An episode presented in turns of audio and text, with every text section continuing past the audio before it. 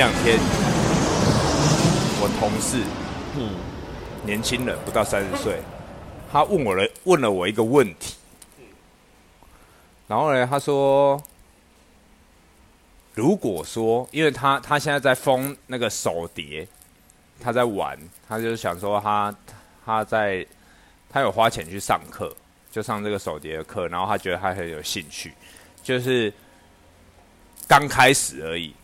好，那他问我说，如果说他现在手头上有个二三十万，然后他想说他就是不要工作一年，专心的在弄他这个手碟，一年以后有没有搞头？对，但是他问他问他就是他问到我了，他问到我的话，我觉得我这个年纪听到他讲这样的事情，我会觉得。就是我我会比较严肃的对待啦。如果是以我年轻的话，对，我会觉得说干那很爽啊，去玩啊，你一定能玩出一个名堂这样。但是以我现在这个年纪，我会问他说：啊，你觉得弄一年有搞头？啊你，你你说的搞头是什么？哪哪一种层面的搞头？我就开始追根究底，你知道吗？就是说，我就跟他说啊，那那是哪一种层面的搞头，或者什么？那如果说你遇到有一个人这样子问你，好年轻的，那你会怎么回答他？我会怎么回答他？我不会直接回答他、欸。什么意思？态度上我可能跟你一样啊，但我可能会更细啊。你就追根究底啊？对，态度上我可能会跟你一样，但我的追根究底是我希望他搞清楚他自己在做什么。就是 ，OK， 比如说假设。他问我说：“啊，我如果自己，然后我不工作一年去做，去做这件事情，你认为有没有搞头？”我问他说：“那你打算怎么做？”就每天在家练习呀。我说：“我我我会支持你，但你打算怎么做？然后你的目标是什么？那你怎么做可以达到你的目标？简单讲就是这个问题而已。就比如说 ，OK， 我我所谓心目中我很清楚，我到什么程度是我认为的有搞头吗？对不对？这是你要先清楚的。”对嘛，所以那个时候我会问他说：“好，那怎样是有搞头、啊？”我的意思是说是，是态度上我会跟你一样，那我可能会问更细。那你知道我有什么吗？他回我说：“其实，其实我也没有真的很想这么做啊，我只是想问问看你会有什么，会有什么看法。那”那后来你怎么回答他？然后没有，因为那时候我就追根究底嘛，我就开始跟他分析嘛。但其实他他后来他回了我一句话，他说：“其实我是觉得。”明明就是我大概只是有一个这个想法，然后我是想要很浪漫，觉得说，哎、欸，去做这件事情是不是很浪漫的一件事？这样，那被我用的很像，弄得很严肃，就是从他的一个幻想里面把他拉回现实。没有啊，事事实上是这样子啊，事实上确实是这样子啊。我我觉得我会我是会支持他的，但重点是你要清楚自己在做什么，因为这种东西，假设你是浪漫，就跟那就跟。跟健身喊口号一样嘛，对不对？我健身，我难道是喊口号的事情吗？我总得要有一个心心理的想法。比如说 ，OK， 没有错，我跟你讲，我要去，我要我要去调整自己。所以 ，OK， 我开始走路，然后你你也可以看到说 ，OK， 对啊，我真的有在走路，我可以走走五公里，走十公里。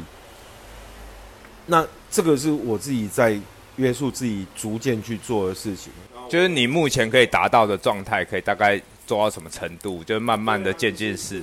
我知道我要怎么去达成它。比如说 ，OK， 我可能把我心心率调整好了，那我可以开始像你们一样开始做一些肌肉上的训练，对不对？但我在这之前，我能做的就是让我的身体的那种吸收氧气的能力是维持在一个平衡上面。那可能是我现在要做的事情，因为我还要控制我自己心脏的问题，因为我现在跟你说，好好走啊，我们去，我跟你去练肌肉啊，你敢带我吗？其实你不一定敢。我你我好几次你这样问我，我会跟你说，你要先问医生。对啊，啊事事实上啊，医生就说你现在就是就是先先，因为我回来的时候，医生给我的概念，医生就说啊，先吃两年药嘛，啊不行就等着换心手术嘛，毕竟还那么年轻。啊，这种情况其实，在他们眼中其实也是严重的啊。那你要开始运动，你没有办法马上就去做那种对啊，所以对心脏很有压力的东西啊。对啊，做那个就是要量力而为啦，就是说，就是你你没有办法，就是跟人家在那边。然后，然后回到那年轻人的问题也是啊。其实我小孩两年前他，他一年多前呐、啊，两年前差不多快两年了吧，他。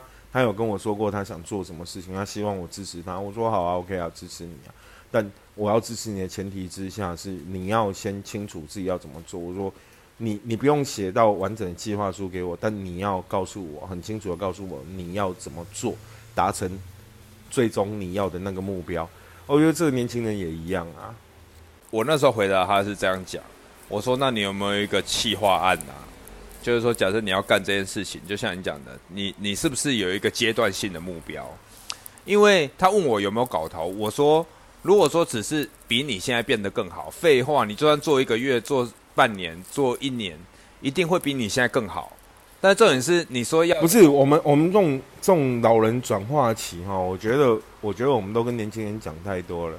像这种年轻人，你要跟他分析跟务实的道理。物质务实就是你你想做一件事情，你想做一件事情，好，就是你的浪漫是什么？因为我们要讨论他感兴趣的，他想要很浪漫，你就跟他讨论他的浪漫。他如果说他的浪漫就是啊，所以你觉得你要手碟是不是？你觉得当你的手碟很屌的时候，对你最大的好处是什么？他可能问啊，梅啊会很爱我啊？不不不，他因为他会说哦，他有想过就是。讲到这个，他就跟我说，因为手碟他现在去上一堂课，我忘记他跟我说多少钱了，好像八百块。然后他说：“哎、欸，你看哦，如果是八百块的话，他只要有多多少个学生，然后他这样一个月就可以大概赚多少钱？这样。”但你要当老师的前提是什么？就是他很先花一年去学啊。对啊，啊如果当花一年去学，可是你每一次学手碟，你你每一次练习可以练多久？没有啊，他的就是说，好，我们现在又回到他讲了，他就是这一年里面，他就是吃老本，然后嘞，他花一年的时间，每天都在练习，他把自己规划，就是说他每天很自律的练习，练习到就是他可以当老师的这个标准，然后之后他去收学生，那他这样在我们看来，他会不会遇到一个收学生的问题嘛？但学生从哪里来的问题是不是？对对，但是这个这个东西就是。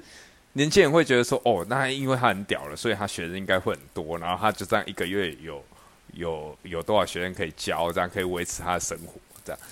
那当然，一一他这样的逻辑，但是没有错嘛，对不对？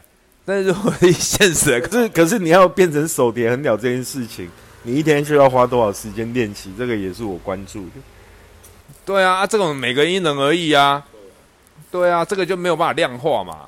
没有，这可以量化啊，所以你就要问他说，那你可以提供给他的建议，他其实希望在你这里得到答案。那你你最后你有提供什么建议给他吗？更务实的务实的建议或方法？提供什么建议给他、哦？啊，后来他就跟我说，他觉得他可能他也他也不敢这样子做啊，他只是觉得说，他只是说，如果说他有他只是刚开始有这样子想法萌芽而已啊。啊，所以你你你从一开始是有劝退他的心意，还是？依我对他的了解，这件事情要从一件事开始讲起，就是说，已好几个月前了，他约我说到有一间就是就是音乐酒吧，然后那音乐酒吧它是可以提供你现场演唱，就是说让你去体验一个演唱歌手高高级卡拉 OK， 对，他等于是说他是。驻唱歌手体验，然后你去的话，你可能就要付一个类似差不多你去一个卡拉 OK 唱歌的费用，表演费就对了。不是，就是你用他的设备的费用，你要给他钱。那、啊、就卡拉 OK 啊。对啊，啊，只是说，只是说他没有那个氛围，或者是冷气，或者怎么样，不管。好，反正就是去唱。然后那一天我就跟他两个人去了，去了大概过了一两个礼拜，哎，大概不到一个礼拜吧。那一个老板就发讯息给他说：“哎、欸，那邀请他去那边这样当驻唱歌手，对。”然后问问他 O 不 OK， 然后他说：“哦。”所以他就现在现在有开始在那边驻唱，就从虽然他唱歌是好听的，嗯，他唱歌是就是有比你好听吗？他唱歌比较稳啊，然后他因为风格不一样，那、啊、你只能唱李宗盛啊？没有我，你说李宗盛之外，你没有什么能唱的。我觉得我对你就是只能唱李宗盛，你不用讲那么多了。好，你就好好的唱你的李宗盛就好。我们先讲唱歌，没有，我们现在要讲的是手碟，年轻人要做手碟这件事情啊。我在跟你讲说，为什一我对他的观察嘛，啊、为什么为什么？啊，所以他在去的时候，他就是当驻唱歌手了嘛，他已经去在这里两三个月了，他在那边驻唱。然后中间里面他有遇到，就是说老板，就是他表演完以后有检讨嘛，因为他可能唱了一次两次以后，他原本的歌单就是没有被检讨到，都是 OK 的。后来他想说，他觉得一直唱一样的歌很无聊，他又换了新的歌单，之后就被检讨。那老板就跟他讲说，他觉得你原本的歌单就很好啊，而且你不用换啊。因为原本的歌单对他来说是他可以轻松掌握的，就是说他唱起来是，然后换了一个他不能掌握的风格，换一个他想唱的，或者是说有挑战性的，那在中间就可能会有一点小凸槌。那老板就说啊，这样子的话不够稳啊，你还是唱回以前的歌单，但是他又卡在他唱回以前的歌单，他会觉得很无聊，唱起来超对他觉得超无聊的，他觉得。哦，好烦哦！又是唱这个，做商业最怕就这件事情啊！你今天去驻唱这件事情就是商业啊，对啊，啊做驻做商业本身就很怕这件事情。你明明就这个东西卖得好，你可以推出新产品，但你不能，你不能一百 percent 都推出新产品。那他现在就是会会内心会有一个冲突吧，就会觉得说，当因为他就是遇到一个很现实的问题，当你喜欢的事情，你要用它来。赚钱就像你讲变商业，那他其实就会变得讨厌的嘛，所以他就说他现在有点有点讨厌唱歌，那就不要唱了。好，那我们再回到他现在说他要用手碟这件事情，他现在是一头热，很开心。应该应该劝他去做的事情，他去学好创作的技术，因为他喜欢的是创作这件事情。你应该作为一个长辈，你是不是应该尊重他生命的成长？然后你看到他的本质，就引导他去学习创作这件事。后来我有跟他讲，就是我有跟他讲到，就是说我们刚好最近 podcast 聊到欧洲那边学美术，他们学院派里面有分老师跟教授。那你那时候不是感觉老师就是教你 技, 技巧，然后教授就教你心法，对，就是创作这一块。而我我有跟他分享这个东西，我我就跟他讲说，其实这个东西不，你应该叫他去听我们 podcast， 然后donate一下。没有啦，但是这种这种感觉就很像是说，就很像我们那时候讲的，就是说他现在如果说他花一年的时间在那边弄手碟，那是技术上面的成长，对不对？那他心法上面的成长、欸，心法上面的成长很简单啊，就好好听我们的 podcast 就好了。不是，我是说对于手碟上面呐、啊。对不对？那我我那时候跟他讲的意思是说，那对于手碟上面，你应该也要先把假设你的手碟是你自己可以创作的这一块。如果说今天这个东西你要去思考，不要被 A I 取代，因为你干嘛你弄手碟技术很容易就被 A I 取代啦、啊。对啊，跟修片一样啊，烂死了，学什么修片？修片就被 A I 取代啊。花那么多花花了花了十年的时间做修片，然后结果靠北干，最后 A I 都胜过你。对啊，你只能回过头，你只能回过头想说，啊，你这十年你也是赚赚到了还没有 A I 能让你糊口的钱吧？对啦，这么说也对啦。对啊，你不能说干，那你就推翻一竿子打翻以前，这个都不成立。但我们现在重点是手碟。对，好，我们讲到手碟也是这个啊，只是说他现在就是卡在他在纠结这件事情能不能能不能照他想的这样进行嘛？就是说那。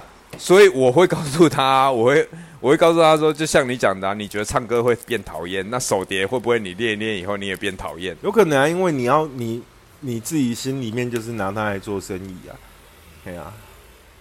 而且当你要一直做一件事情的时候，你会不会就变讨厌？因为因为别人喜欢的东西，比如说所谓的普众他喜欢的普众美感的东西，它就是那样的东西啊，就像。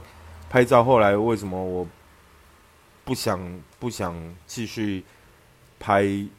目前啊这个阶段我其实没有很想拍商业的东西，其实也是这种原因啊。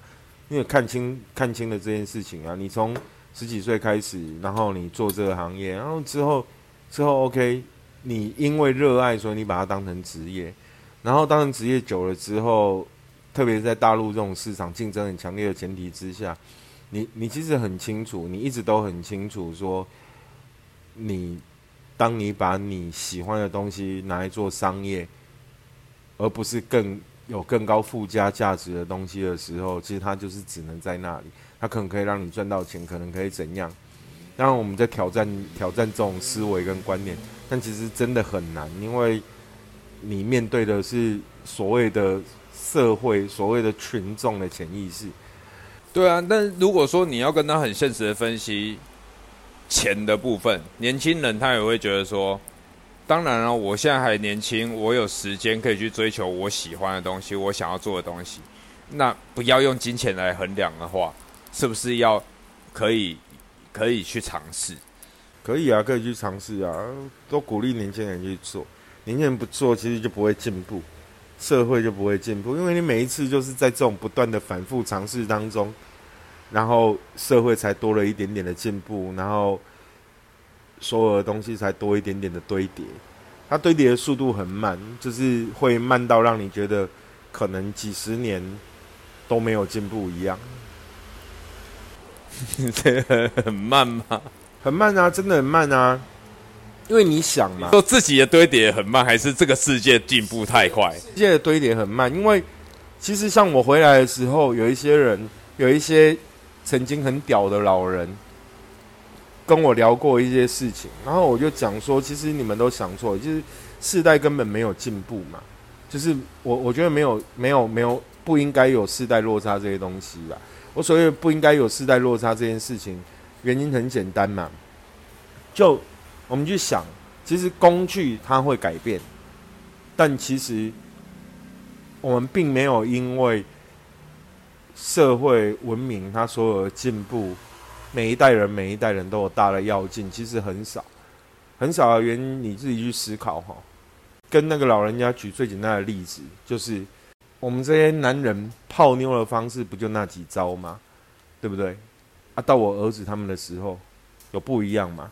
没有不一样，他们就是工具不一样，态度跟心理不一样啊。以前我们是写情书，他们现在用什么？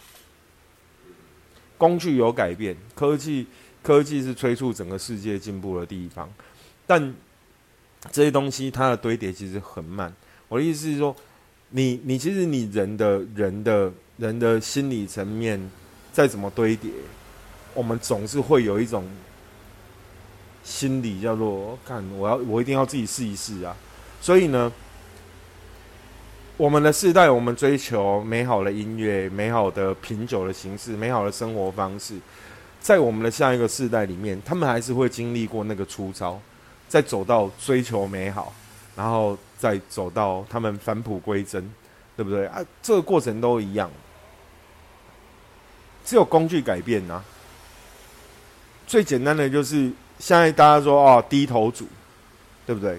就可能 iPhone 之后，可能一二年、一一年那时候大家讲低头族，然后讽刺低头族怎么样？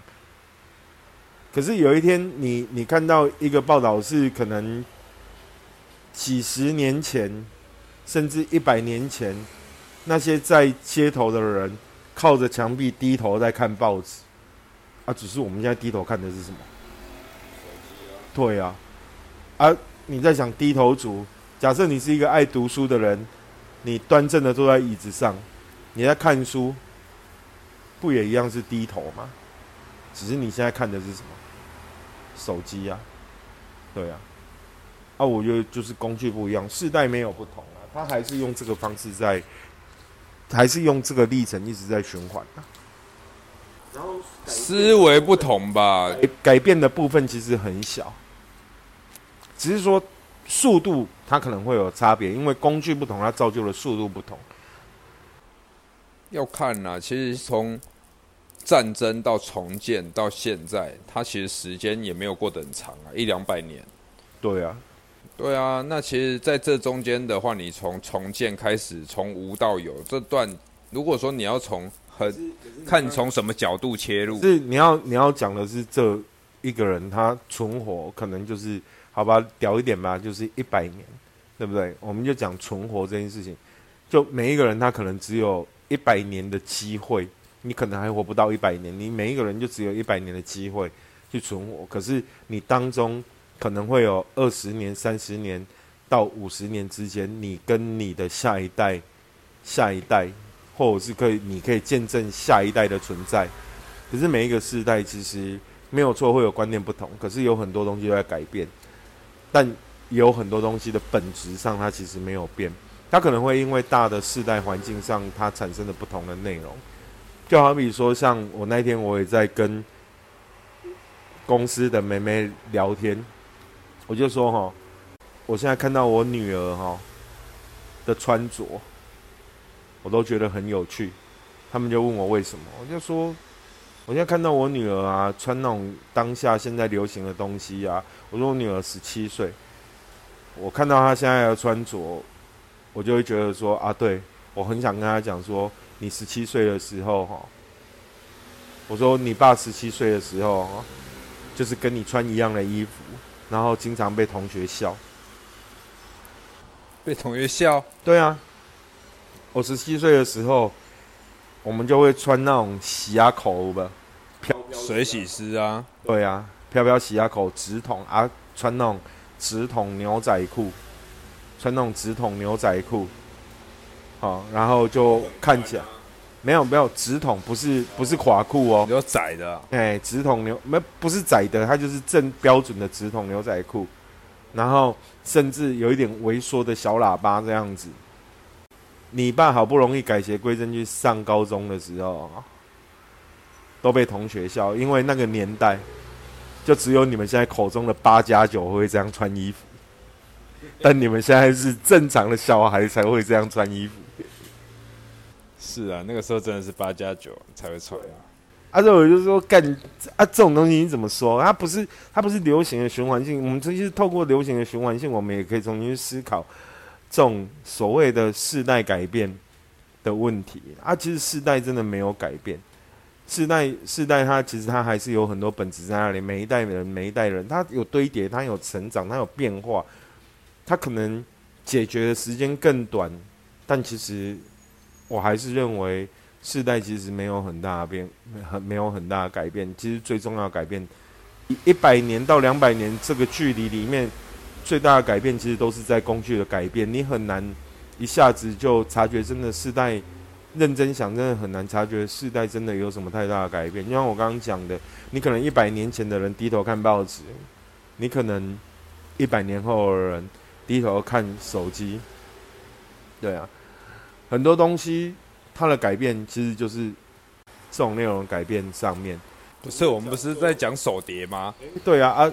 怎么会讲到这种这么严肃的话题？干，不是啊，只是说，如果说今天这个是你的孩子，那你还是会建议他去试吗？会啊，我还是建议他去试啊。像我就跟你讲啊，我儿子他跟我讲说他要做什么事情，十十七岁他想去尝试走所谓的演艺经济的这种路线去试啊，对啊。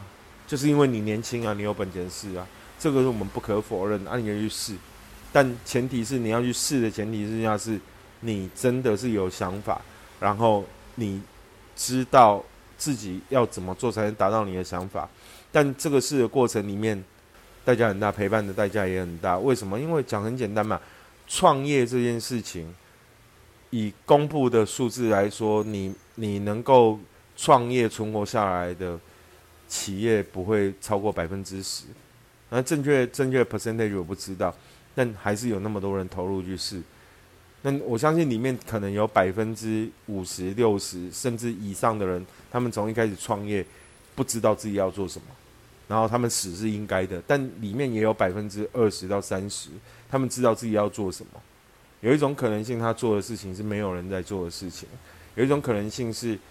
他实际做了，但他的资源面并没有办法支援他，就是他没有有效资源可以去运用，所以他最终他还是导致失败，这都有可能。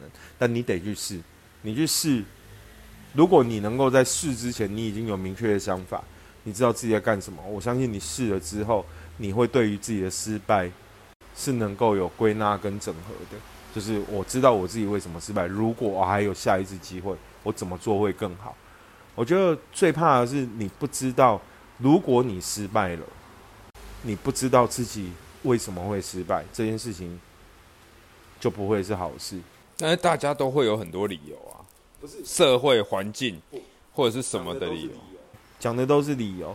但其实你自己能够要能够很客观判断。但如果你是一开始你就很清楚知道自己在做什么，自己怎么做，而且你有确实按着自己的课表去操课，我相信当你失败了之后，你不会讲太多理由的。我打个比方说，最终我在大陆失败，我回来我从来没有怪过疫情这件事情，我从来没有怪过疫情让我失败，从来没有，我都不认为我的失败是因为疫情而起的。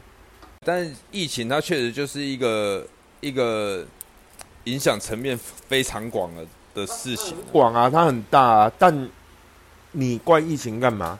那是因为你自己本身就没做好准备嘛。对啊，你可能你在那个转折点上，这样的事件对你是有影响，但你不能。我觉得疫情哈、哦、对全人类最大的好处是什么？你知道吗？就是所有的失败者都可以把自己在这三年之内的失败全部都怪疫情，就对了，就没有人可以怪你了。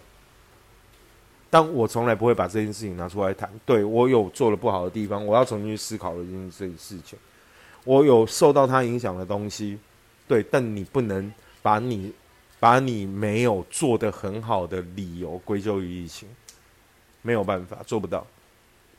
所以其实我们我们在聊这件事情的时候，才会我们用这种严肃，像我用这种严肃的态度去跟他讲，他会觉得说啊，其实我会觉得他其实他的想法就是很单纯，他觉得这是一件很浪漫的事情，他他没有办法跟你聊下去吧？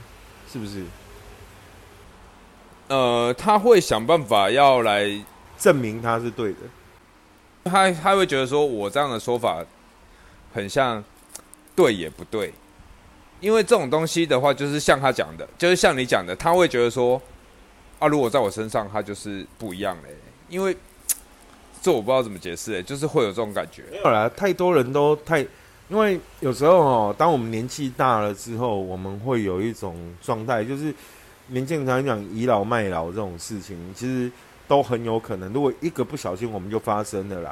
啊，这种倚老卖老，你也不一定是故意的。你觉得你的想法是好的，你觉得你有这个经验，可是没有必要，因为我们也是这样走过来的，我们也是透过不断的尝试走过来的。因为后面我再跟他讲一件事情是，你要去想你做这件事情是为了什么，或者是你要累积什么。如果说他是为了做手碟，那今天手碟只是一个工具哦。如果说，因为我要告诉他是。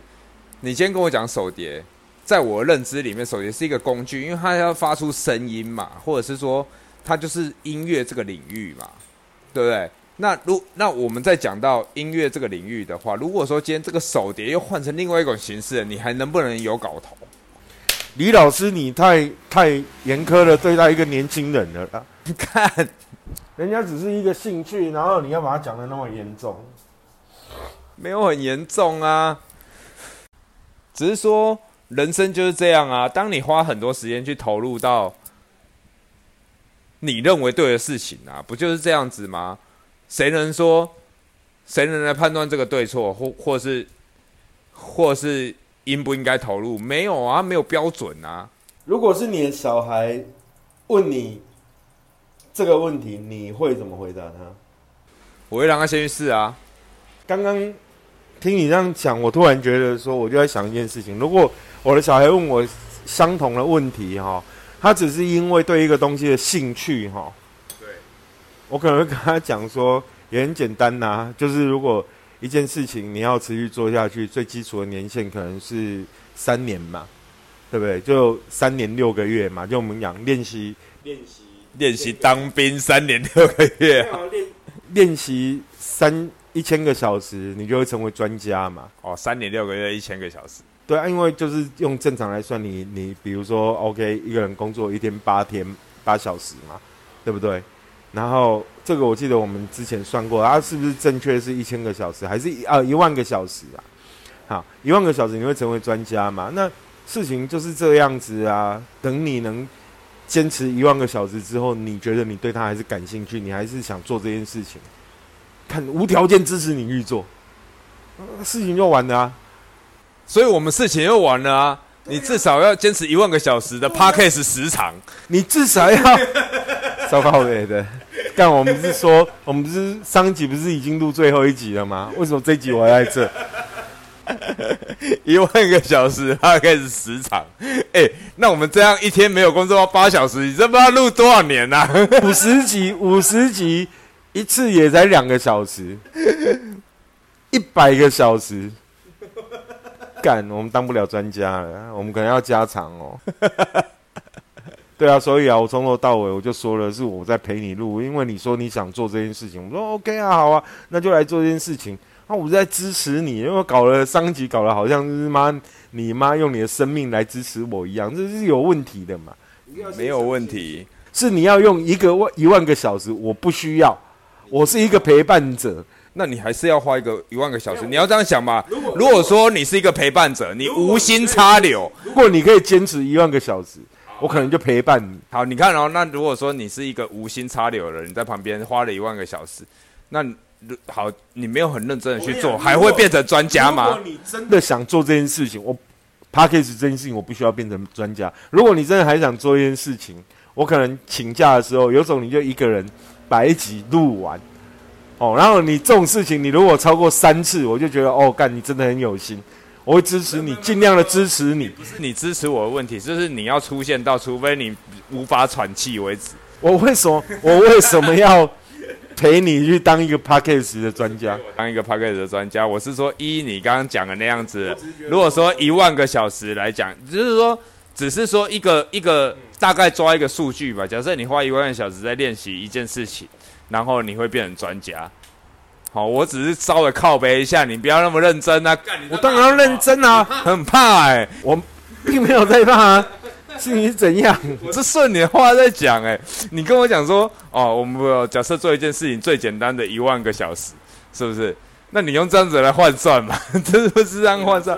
所以我的意思是说，如果是你收到那个做什么？做什么碟？手碟靠北，你到现在还不知道那叫什么碟？手碟是什么？我也不知道。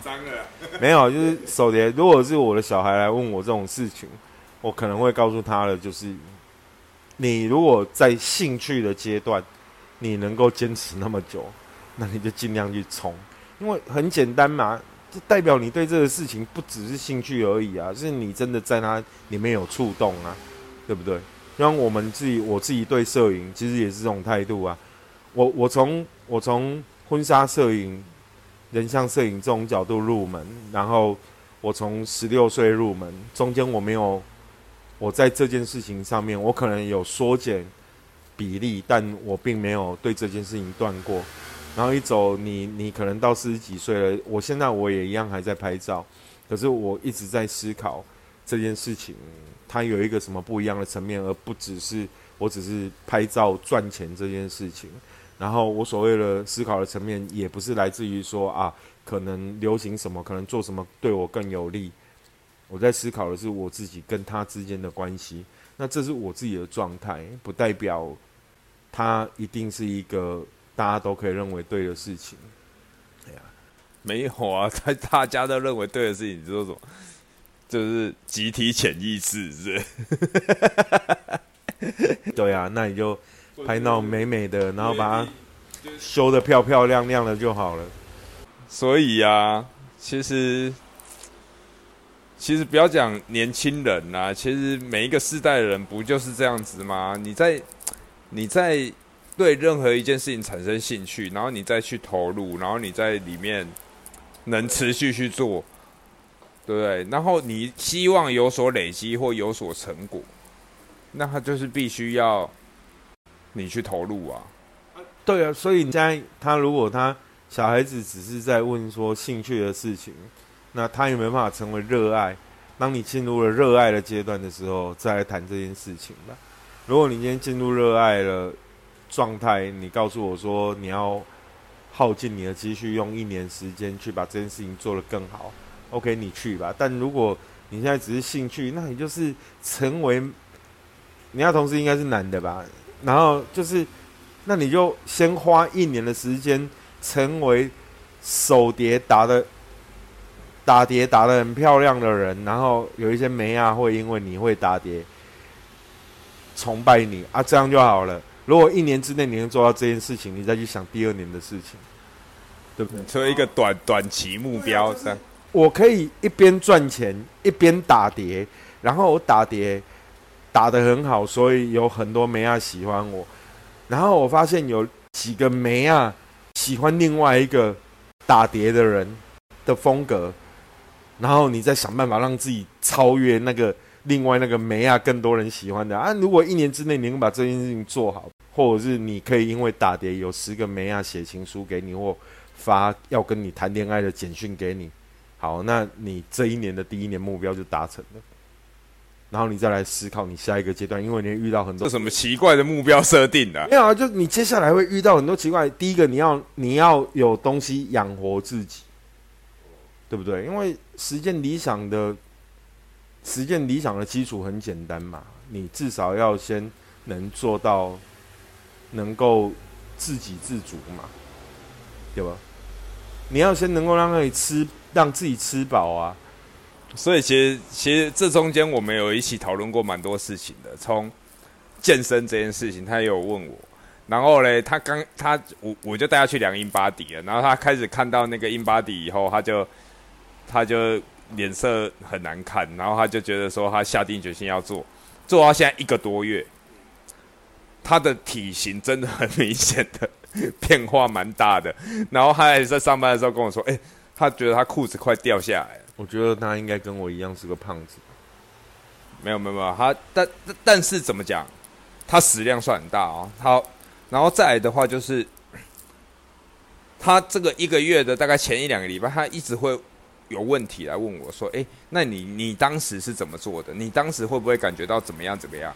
就是说他会开始，因为他会产他因为他这样子做会产生一些症状嘛，所以他透过这些症状来透过。但我觉得你超酷的哎、欸，干嘛？你在四十岁的时候成为一个年轻人的偶像、欸？没有，只是说因为因为我有我有一步一步这样走过来，所以他会觉得说，哎、欸，那如果照着我这样的模式，是不是很拒绝啊？你就是在成为他心目中的偶像啊。那这样子有没有就是说，因为他等于是有一个成功的依据可以可以可以依循嘛，所以他会这样问我。所以他那时候在做饮食控制，所以他明显的身就是脸型哦，我讲的脸型包含他的身材，就是有有明显的改变。那他这样做，那当他很就是一直在询问我的时候，在一两个礼拜的时候，我就突然跟他讲说：“我说你现在思考的点哦，绝对不是马上可以变成怎么样，应该是说你要怎么样让这件事情长久。”对呀、啊，就是说，就是说你，你，你今天可以控制到一天热量摄取，控制在一千卡里面。那我说，那你这样吃热量会比以前缩减很多，那你会瘦很快。好，那再来的话是这件事情是会不会让你有有不舒服？有没有办法就是说让它维持这个两个月、三个月？就是其实我觉得你下一期开始就会开始卖你的课程了。我没有要卖什么鬼课程啊！我一我觉得这个就是很……我跟你讲，你看你自己你自己回去重新听我们前面几集，哪一集不讲健身，哪一集不讲健身？你跟我讲，你跟我讲，你到底有什么目的？你到底有什么企图？你到底在讲这个年轻人？你想卖什么课程？你直接讲清楚就好了，你不要让人家那边看猜猜猜猜猜。我只希望让你多呼吸久一点啦、啊，干烦死了。所以他他那时候就在讲说，他那时候就在问我这个这个状况。那其实我我会告诉他说，你要先冷静，你不能一头热的状况，到最后你发现你已经无法负荷，而是说你要慢慢的去适应它，就是符不符合你这样子。我觉得 OK 的状况，他不一定觉得 OK 啊，是不是？那我觉得这个是要慢慢改变的，那我可能一个月就马上这样，啊，年轻人就很急呀、啊，啊，不要讲年轻人啊，我觉得现在的这个现在这个时代人就很急。我们来做一些不急的事情吧。我们现在要做不急的事情，超级不急的。我们来做一些不急的事情嘛，比如例如说，好好开一个 Orenda。例如，例如我们要录多少集才能达到一万个小时？你他妈真超贱的！你对你对 Podcast 很有执念呢、欸，这不是执念啊！你有没有想过 Podcast 可以流行多久？如果比如说， OK， 不是不是，这没有流行多久，你应该想说你能活多久？我已经之前就讲了，我马上要思考这件事情。我说，因为因为我们两个在一起一起做这件事情，所以我们可以每个礼拜见面，对不对？是应该是我的思考的点是这样子。要每次都把话题又转到我可以活多久这件事情，我可以活多久这件事情不是你决定，也不是我决定的。那都都对啊。所以我们都没有办法控制啊！干，说不定你妈妈比我早挂哎、欸，对嘛？所以我们都没有办法控制，只是说我们在我们还有还有能力可以控制自己的时候，我们就是坐在一起干这件事情，这不是就这样吗？坐在一起还是坐在一起？坐在一起，谁要跟你坐在一起屌搞哦？没有，你刚讲话是这样子的、啊，那我会剪掉啦，烦死了，有问题。是思想有问题，那个老变态，这么老了不变态一下、啊，敢？好，那我问你，为什么要录 podcast？ 为什么要录 podcast？ 还要讲上一期的话题吗？不能讲，不能讲 Orenda 了呢、欸？啊？不能讲 Orenda 了呢、欸？没有啊，我不知道你要讲什么。我问你，为什么要录 podcast 啊？一个 Orenda， 想做一个，想开一间 Orenda。看自己讲的很心虚，他妈的你还讲个出口，看没有啊？就是要做一个 Orenda， 怎样咬我啊？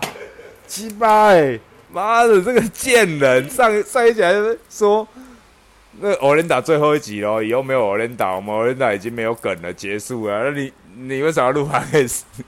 我也要做一个 Orenda 啊，但我们要延续上一集没讲完的。啊，你还有没讲完的、哦？我们要延续上一集没讲完的啊！没有，就是 Orenda 假设我们的、哦、民宿 Orenda 对不对？客满，然后又有八个人在那里都喝醉，那我们该怎么办？这件事情要解决呀、啊，总要先解决这个问题吧。你没有解决，你让对听众朋友有什么交代啊？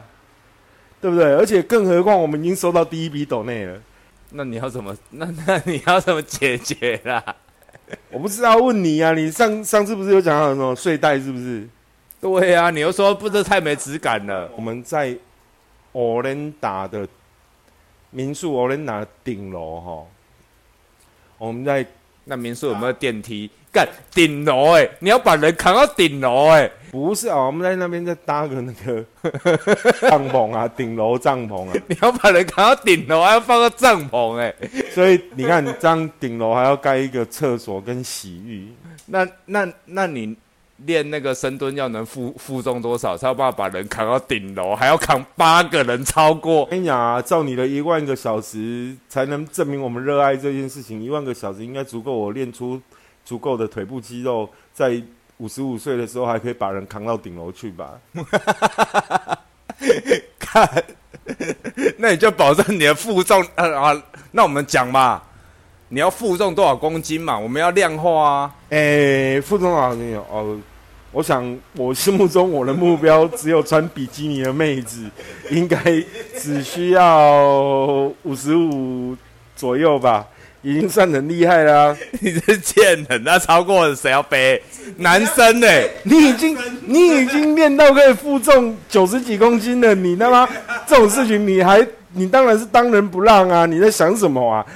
你你以为这种东西还要我再重新去练起啊？你都已经有这个功能了，我为什么还要去跟你有一样的功能呐、啊？是不是？这么说没有错吧？我怎么觉得好累哦？没有啊，这么说没有错吧？你你你当一个老板，你明明就已经请到一个某一个技能比你厉害的人了，你为什么自己还要去学这件事情？你不能都靠我，我我可能会请假啊。没有啊，请假就是拒绝，就贴一块牌子啊。进来Orenda之前要先称重啊，拍谁？贱人！说你只能五十五公斤。